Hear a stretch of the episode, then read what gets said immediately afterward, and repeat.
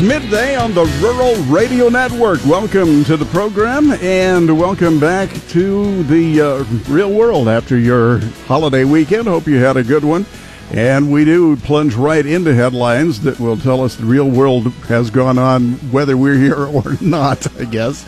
And uh, we're going to turn it over to Susan Littlefield, our esteemed uh, our ag director. And uh, first on the agenda today is that tax reform that's trying to make its way through the Nebraska legislature, Susan. Very much so. You can hear more about that coming up at 1219 LB 947, bringing a discussion on the pros and the cons. Both sides of the fence are talking, and it's split agriculture a little bit as well.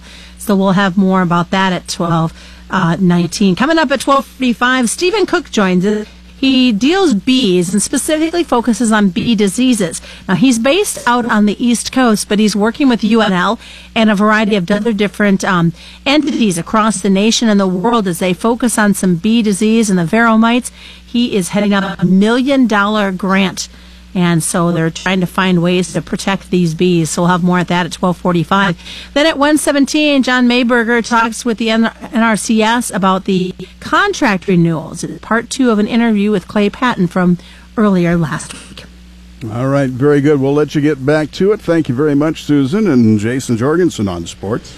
Final four in the NCAA tournament in the men's basketball season wraps up tonight in San Antonio. Is Villanova and Michigan square off for the title. Yeah.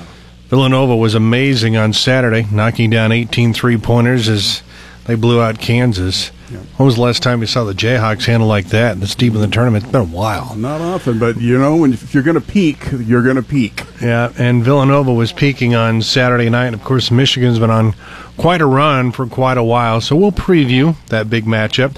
Now, the men's game probably will have a tough time living up to the drama we saw in the women's game yesterday as Notre Dame rallied from 15 down, hit a three pointer, last second three pointer to bump off Mississippi State.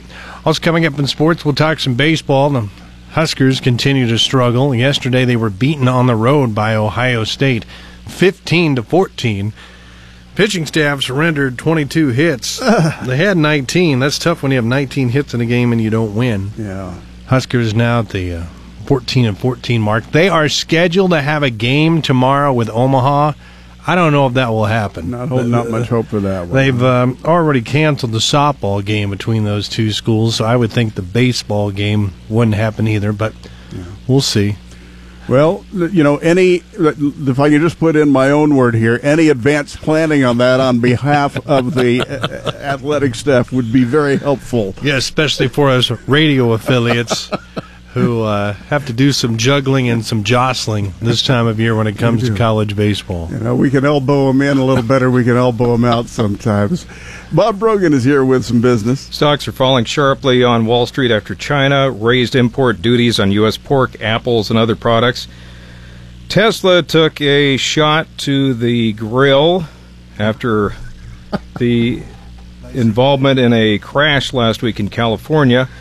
Um, in other action. The Supreme Court is weighing in on an overtime case involving car dealerships. So, those are some of the stories making headlines today. Thank you very much, Bob. Thanks, everyone, for joining us today. It's midday on the Rural Radio Network. Ready. All right, let's bring in Paul Perkins. Welcome him back to our weather microphone here with our ag weather brought to you by Coolman Repair. Where'd you disappear to? Just took it easy. Did I you? had a staycation. Did you stay? Did some deep cleaning at home, garage, you name it around the house. Oh, that sounds like such fun. Yeah, yeah it was exactly what you needed. And I didn't, and I didn't get up early in the morning. So ah, yes, that is the bonus that comes with it. But then that also means that on Monday yeah, the cycle back, yep. the adjustment. All right. Well, let's see. Uh, we've got to, and I guess we need to go. Attention, westerly listeners. Uh, you are uh, about to get some information about a very windy situation on the way. Exactly. High wind watch going into effect this evening through tomorrow for southwest Nebraska, northwest Kansas, and northeast Colorado. In southwest Nebraska, it's basically along and southwest of line from Ogallala to McCook and In northwest Kansas, that high wind watch from Norton and points to the south and west, and then all of northeast Colorado in this high wind watch. It's already a high wind warning this evening until 6 tomorrow morning for the southern panhandle. We are looking at peak wind gusts there out of the northwest at 40 to 55 gusting up to 65. So we could see wind gusts to 65 over southwestern locations. Central and eastern areas also expected to see a lot of wind with this system gusting into the 40s for tomorrow. But just that high wind watch right now over the southwestern locations looks like our strongest winds expected between midnight tonight and noon tomorrow. Now it was after a snowy weekend this weekend.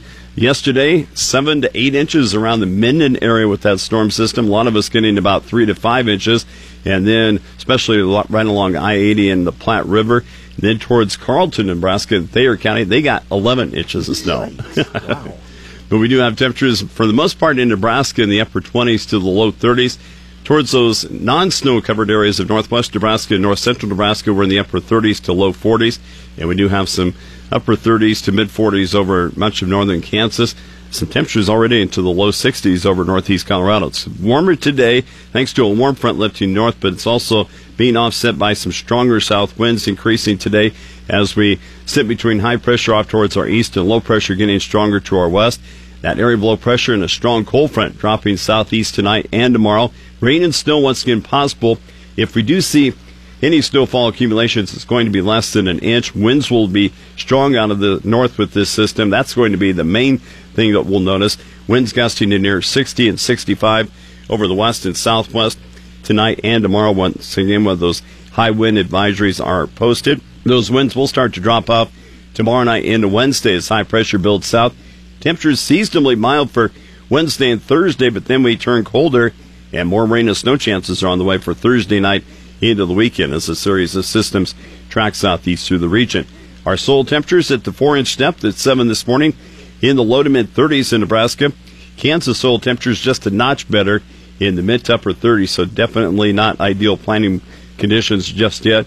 In the long term, those soil temperatures not expected to warm up anytime soon. The likelihood of colder than normal temperatures remains in Nebraska and Kansas this weekend all the way through April 15th. Now, western Nebraska and Kansas and southwest Nebraska, those temperatures a little closer to seasonal by the 15th. Near normal to below normal precipitation in the outlook in both Nebraska and Kansas this weekend through the 15th. So at least we have been getting some decent moisture. Now, in the markets, key weather factors include a wet and cold pattern leading to more Midwest fieldwork disruption and persistent drought in the southern plains. A new storm emerging out of the west will cross the central plains tomorrow and reach the northeast U.S. by midweek. This system that's bringing Nebraska and Kansas a lot of winds going to bring a lot of snow up into South Dakota towards the Great Lakes. A steady procession of storms will maintain cool and unsettled weather from the mid south into the northeast across the delta. Saturated soils, especially after heavy rains late last week, are disrupting the corn planting. Additional near to above normal rain expected the next week to 10 days. Crop ratings remain poor from drought, though, in much of the southern plains wheat areas. Once again, no significant precipitation expected the next 10 days in most of those southern plains wheat areas. Argentina saw heavier than expected rain this weekend, especially over northern Buenos Aires and southern Santa Fe. That's going to help stabilize crop conditions in northern Buenos Aires after recent dryness. In China, a recent drier trend in northern areas of the wheat uh, will bear some watching. That wheat currently, though, in good condition.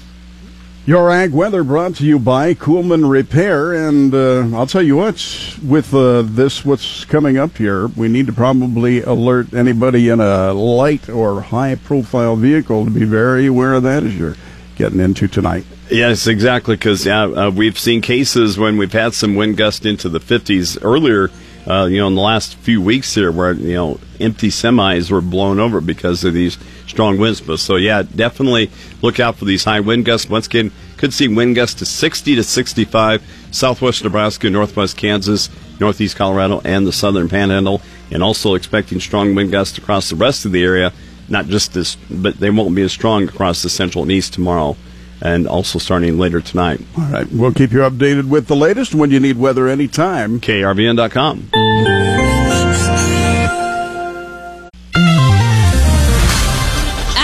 get a face to face with USTR negotiator. I'm Shaylee Peters joining you now here on the Rural Radio Network as we take a quick check of your midday ag news. The U.S. Trade Representative's new chief agricultural negotiator opened his doors on Friday to major agriculture industry groups.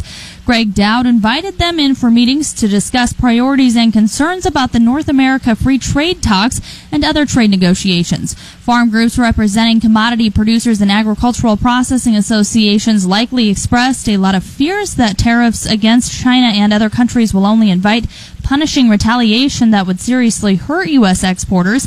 Doud met with commodity groups in one meeting and agricultural processors in the other. An industry observer told Politico that if I were Gregg Doud, I would certainly want to say I'd given all those groups an opportunity to air their concerns and hear directly from him before he was put into the mix of having to make some pretty important decisions. The ag industry's public campaign against President Trump's trade decisions has frustrated U.S. Trade Representative Robert Lighthizer, who says he's tired of it.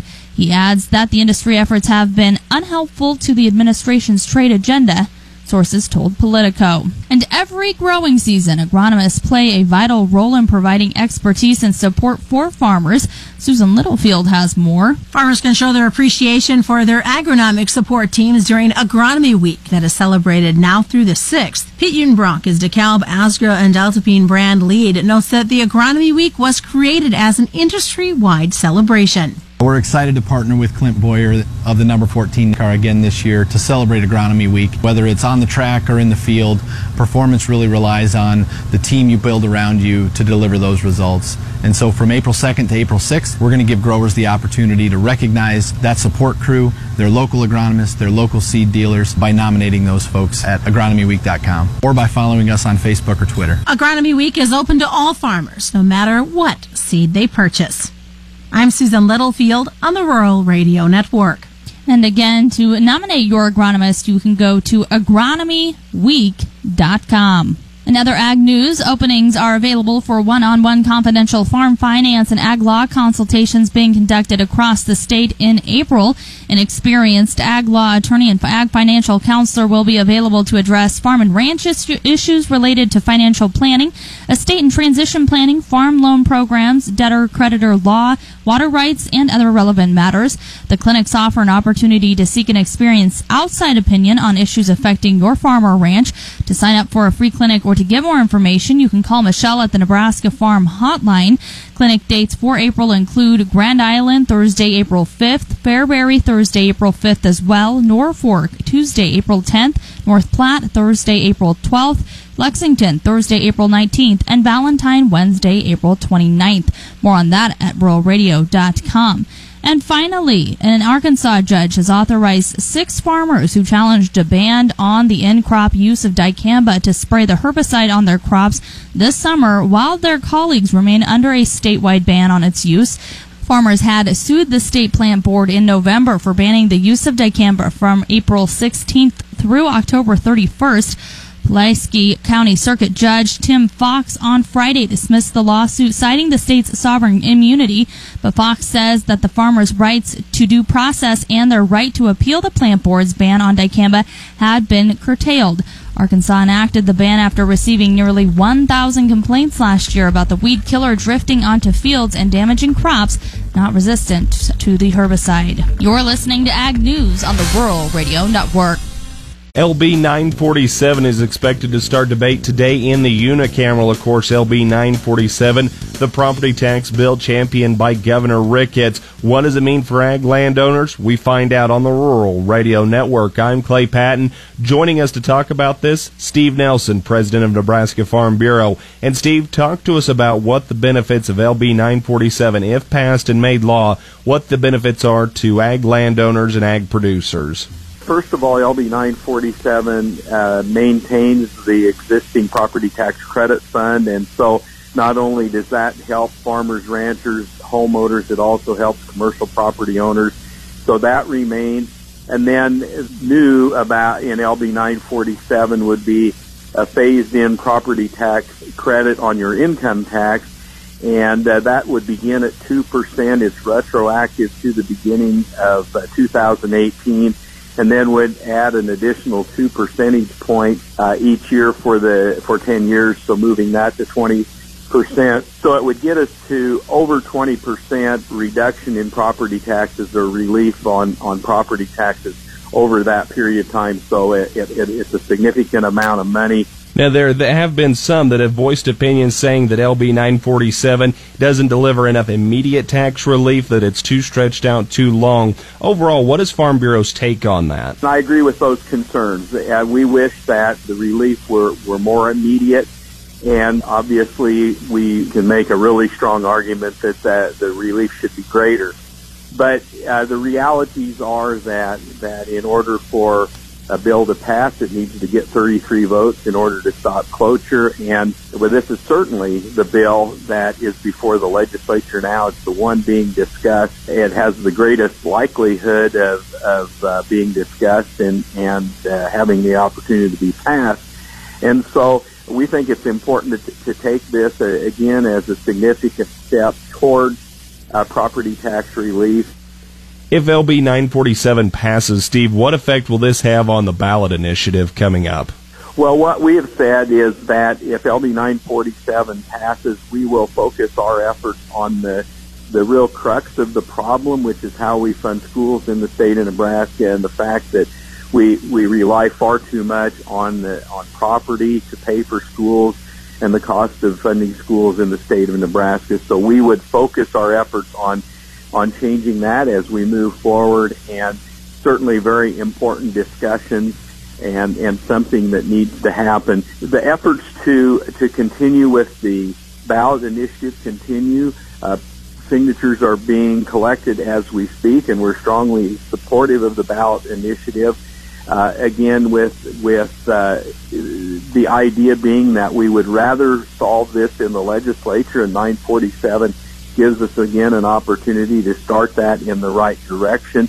If that's not, if we're unable to get that, if, if that's unable to, to take place, then our fallback position or where, you know, our only alternative really is to go to the people and go to the ballot. But, but again, at this point, our, our number one focus would be to, to pass LB 947 and get us started towards some uh, real property tax relief to give us then time to concentrate on on how we fund schools in the state of Nebraska. That again, Steve Nelson, president of Nebraska Farm Bureau, talking about LB 947, the property tax bill in the Nebraska unicameral legislature. Keep listening to the Rural Radio Network.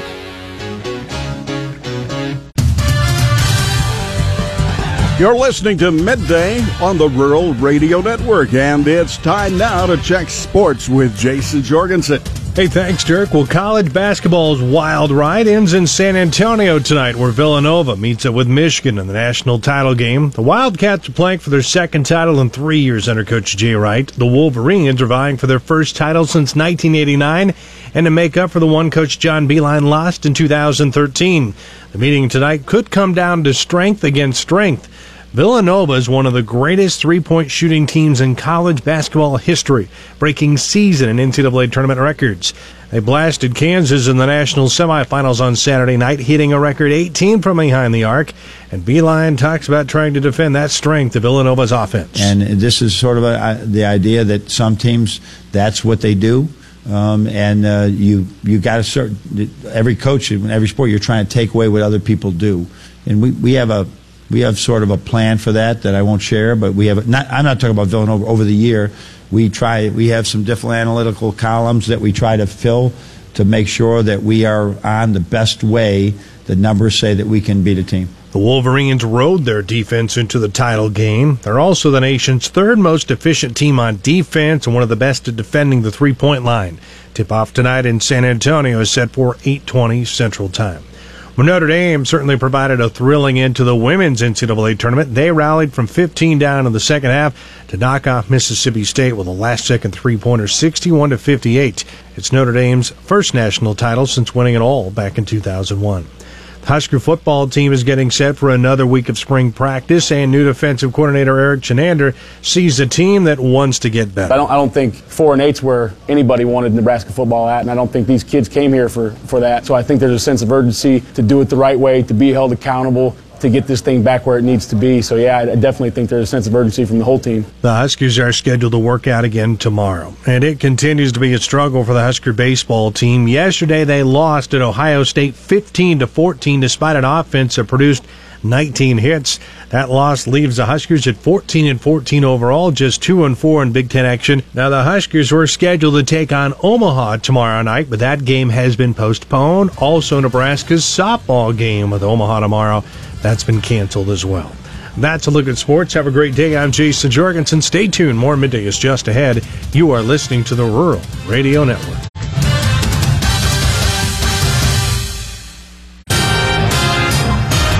It'll be mostly cloudy tonight in Nebraska with a chance of rain through the night and a chance of snow. I'm Dave Schroeder. Petitions are now ready for a ballot measure that would let voters decide whether to expand Medicaid coverage to an estimated 90,000 low income people in Nebraska. The Ensure the Good Life campaign announced today that the Nebraska Secretary of State's office has finalized language for the ballot initiative. The campaign needs to gather around 85,000 signatures by July 6th to place the measure on the November general election ballot. Organizers say they're seeking volunteers to help gather signatures. Nebraska is seeking to join 32 other states and the District of Columbia in expanding Medicaid as part of the Affordable Care Act. Idaho, Montana, and Utah are currently in the midst of similar ballot initiatives, and Maine passed one last year. An 84 year old woman died after a vehicle collided with a pickup truck on a weather worsened roadway just outside of Grand Island.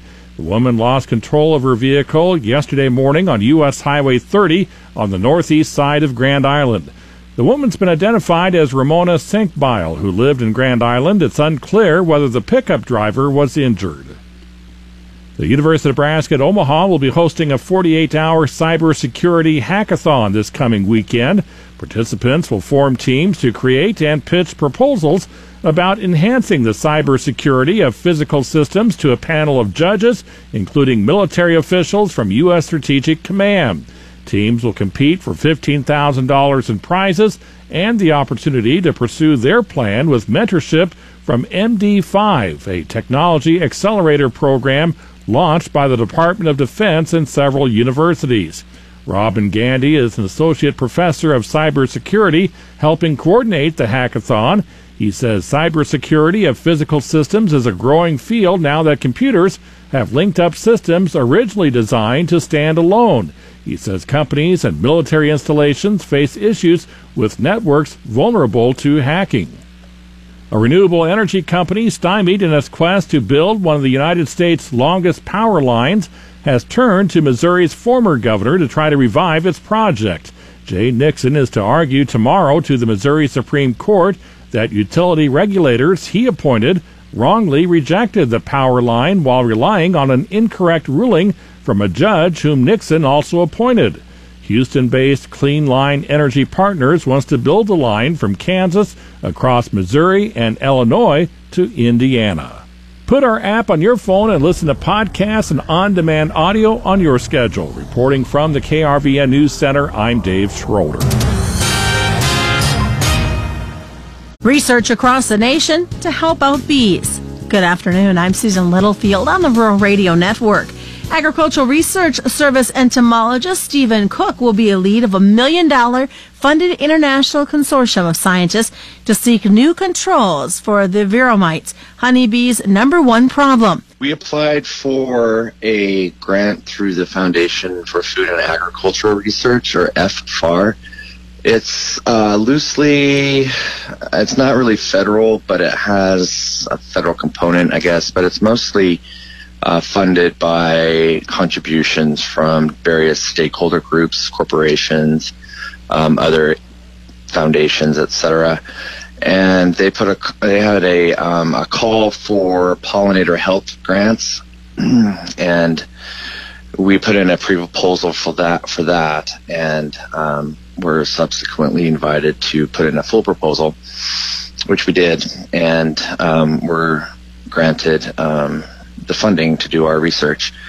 This project, the ultimate goal of this project is to develop and confirm compounds for registration and licensing for beekeeper use and these are varroicides. So um, to try to combat varroa mites, which are ectoparasites of honeybees, and one of the major uh, causative factors of poor performing poor performance of honeybee colonies um, throughout the world. In fact, so uh, the problem with varroa is they become resistant to many of the commercial miticides that are available. So um, products that have the active ingredient Coumaphos, which is an organophosphate, um, also the active ingredient uh, fluvalinate or taufluvalinate, which is a pyrethroid.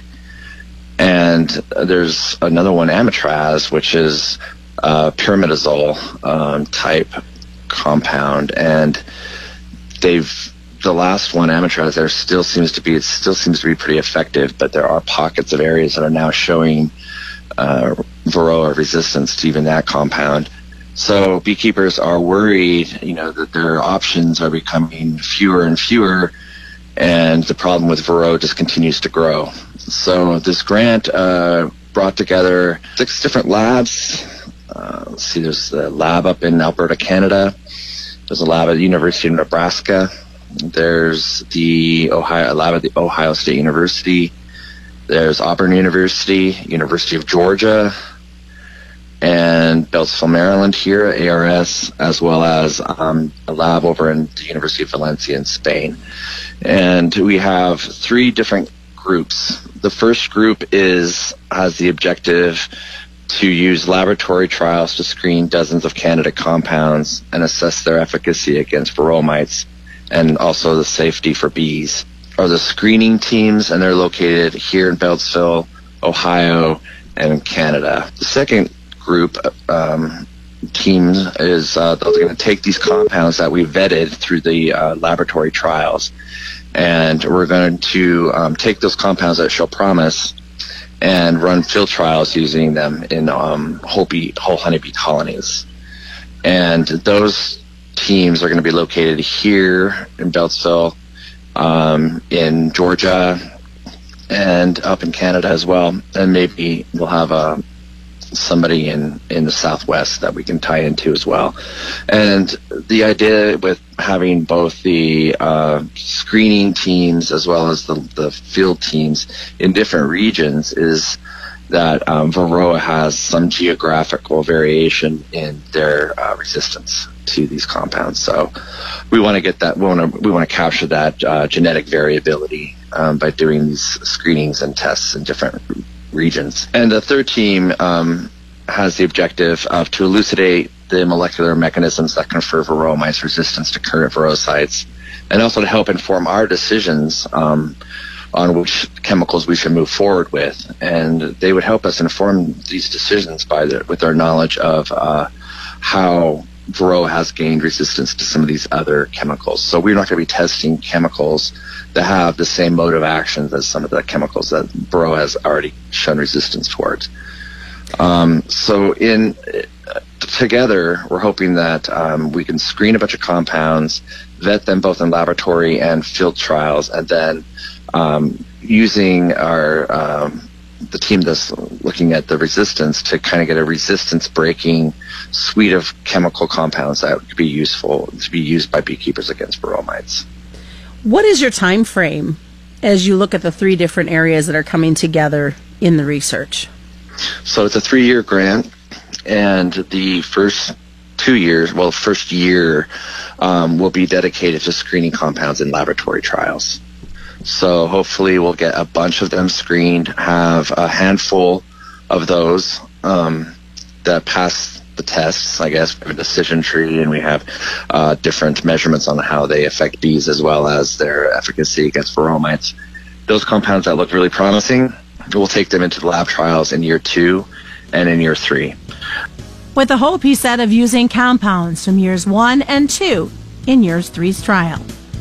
Talk of bee disease with Stephen Cook. I'm Susan Littlefield on the Rural Radio Network. Next, let's review this livestock futures trade with Joe Teal at Great Plains Commodities. Joe? Yeah, pretty much a, uh, red day today in the uh, livestock futures. Uh, a lot of triple digit losses and some limit downs in the hogs. So uh, not going to be a whole lot of real good news to talk about today. But uh, uh, starting on the cattle, uh, tried to tried to uh, bounce around uh, back and forth over uh, unchanged until here in the end, and uh, then came under some pretty good selling pressure, basically in the front end. Uh, a lot of fear uh, that the uh, Chinese uh, uh, tariffs will uh, eventually pull over into the beef, and uh, uh, that put a lot of pressure on. Given uh, the fact that the uh, cutouts again were lower today, uh, haven't heard of any real trade today, but uh, sure a lot of talk about uh, lower money. So uh, that uh, continued to weigh on the market, and the markets are uh, well oversold. But uh, uh, until we get the uh, fundamentals back in line, uh, I think it's going to it could continue. Now we could see some uh, recovery every once in a while, but uh, until things uh, the fundamentals change, looks like uh, uh, defensive type action over in the hogs. Limit down in the uh, May and June contracts, and then uh, over two dollars lower uh, through October. Uh, obviously, the uh, tariffs against the pork uh, uh, really weighing on the market. The uh, uh, cutouts at noon uh, didn't really matter what they did. Hardly any uh, trade at all. So, yeah, bad day. I, Thanks, Joe. Joe Teal, Great Plains Commodities. You're listening to the Rural Radio Network. We continue our conversation on the CSP or conservation stewardship practices right here on the Rural Radio Network. I'm Clay Patton. Joining us to continue the conversation, John Mayberger, director of the CSP program for Nebraska NRCS. And John, before we get started diving into what producers need to do to re-up these contracts and if it's affected by the next farm bill, let's get a brief overview of what the CSP contract is and how it got started. CSP began as a conservation security program in 2004, and its purpose was basically to reward good conservation stewardship producers had been doing, as well as to give them incentives to do additional work onto their operation. Uh, back then, it was only offered on individual watersheds uh, each year. But then in 2008, with the new Farm Bill, uh, they changed it over to the Conservation Stewardship Program, which was offered um, clear across the state, nationwide, every year. And it has a similar purpose in providing rewards for those who are doing good stewardship, uh, but it had a greater emphasis on the additional activities uh, to take conservation to a higher level. John, in the USDA news release that listeners can look at at ruralradio.com, it says producers with CSP contracts expiring in 2018 are eligible for another five years if they agree to adopt additional activities to achieve higher levels of conservation on their lands. What additional activities is NRCS looking for to require for these producers? Okay, well, this would be for contracts that are expiring this year, and all CSP contracts are five-year uh, duration. And so the ones that expire at the end of uh, 2018 are eligible to apply for renewals, and that deadline is coming up uh, uh, in the 13th of April. But with that, uh, when a producer reapplies for the renewal, uh, we're looking at specifically addressing five targeted resource concerns. Uh, we're looking at 10 total resource concerns, but five of them in particular, uh, the renewal applicant must address through the application of practices or activities. Uh, we're looking at uh, soil erosion, water quality, livestock production limitations, fish and wildlife habitat, as well as degraded plant condition. So those would be our five targeted resource concerns that the new applicant would need to address through additional activities scheduled into their contracts. And John, of course, the question I'm sure on a lot of producers' minds when it comes to NRCS and many other programs that they can be eligible for for their land, their products, and their programs uh, is the upcoming Farm Bill. Of course, that mandates a lot of these type of programs. Do you have any insight going into the 2018 Farm Bill about the CSP program and its future? Well, Clay, uh, all I can really tell you um, from my perspective here is that 2018 has been fully funded, so we'll have a full sign up uh, with all all the uh, applications uh, being approved that we would have uh, as in any other year. But as far as the upcoming farm bill, I really can't uh, delve into that. That would be up to the Congress and the Senate to um, to handle that situation. That's John Mayberger. He's the NRCS CSP program manager for the state of Nebraska. We're talking about the CSP or Conserva- Conservation Stewardship Program. Again, producers that are running out on their five year contract are now eligible for renewal. So talk to your NRCS office to find out more information. You're listening to the Rural Radio Network.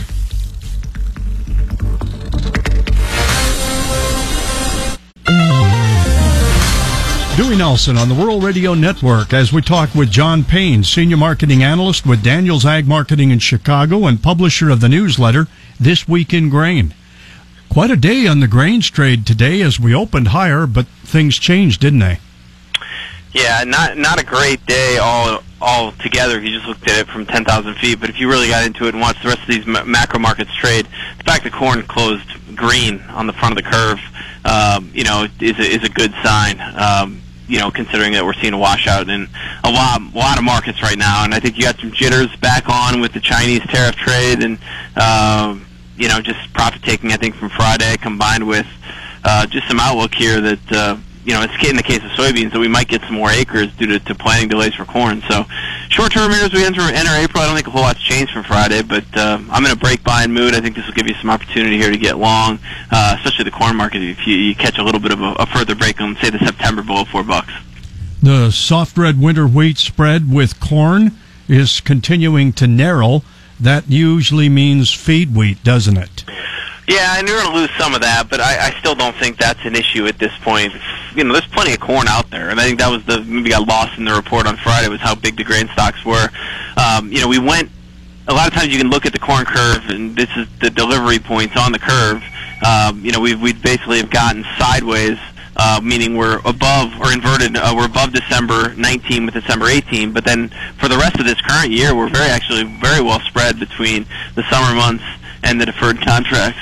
So it's um, you know one of those things in the market right now that has I think a lot of guys confused. They want to be bullish, but in the short term, there's just not a whole lot to, to be bullish about on, on, on what's in the field. So, how much did the outside markets influence the grains trade today?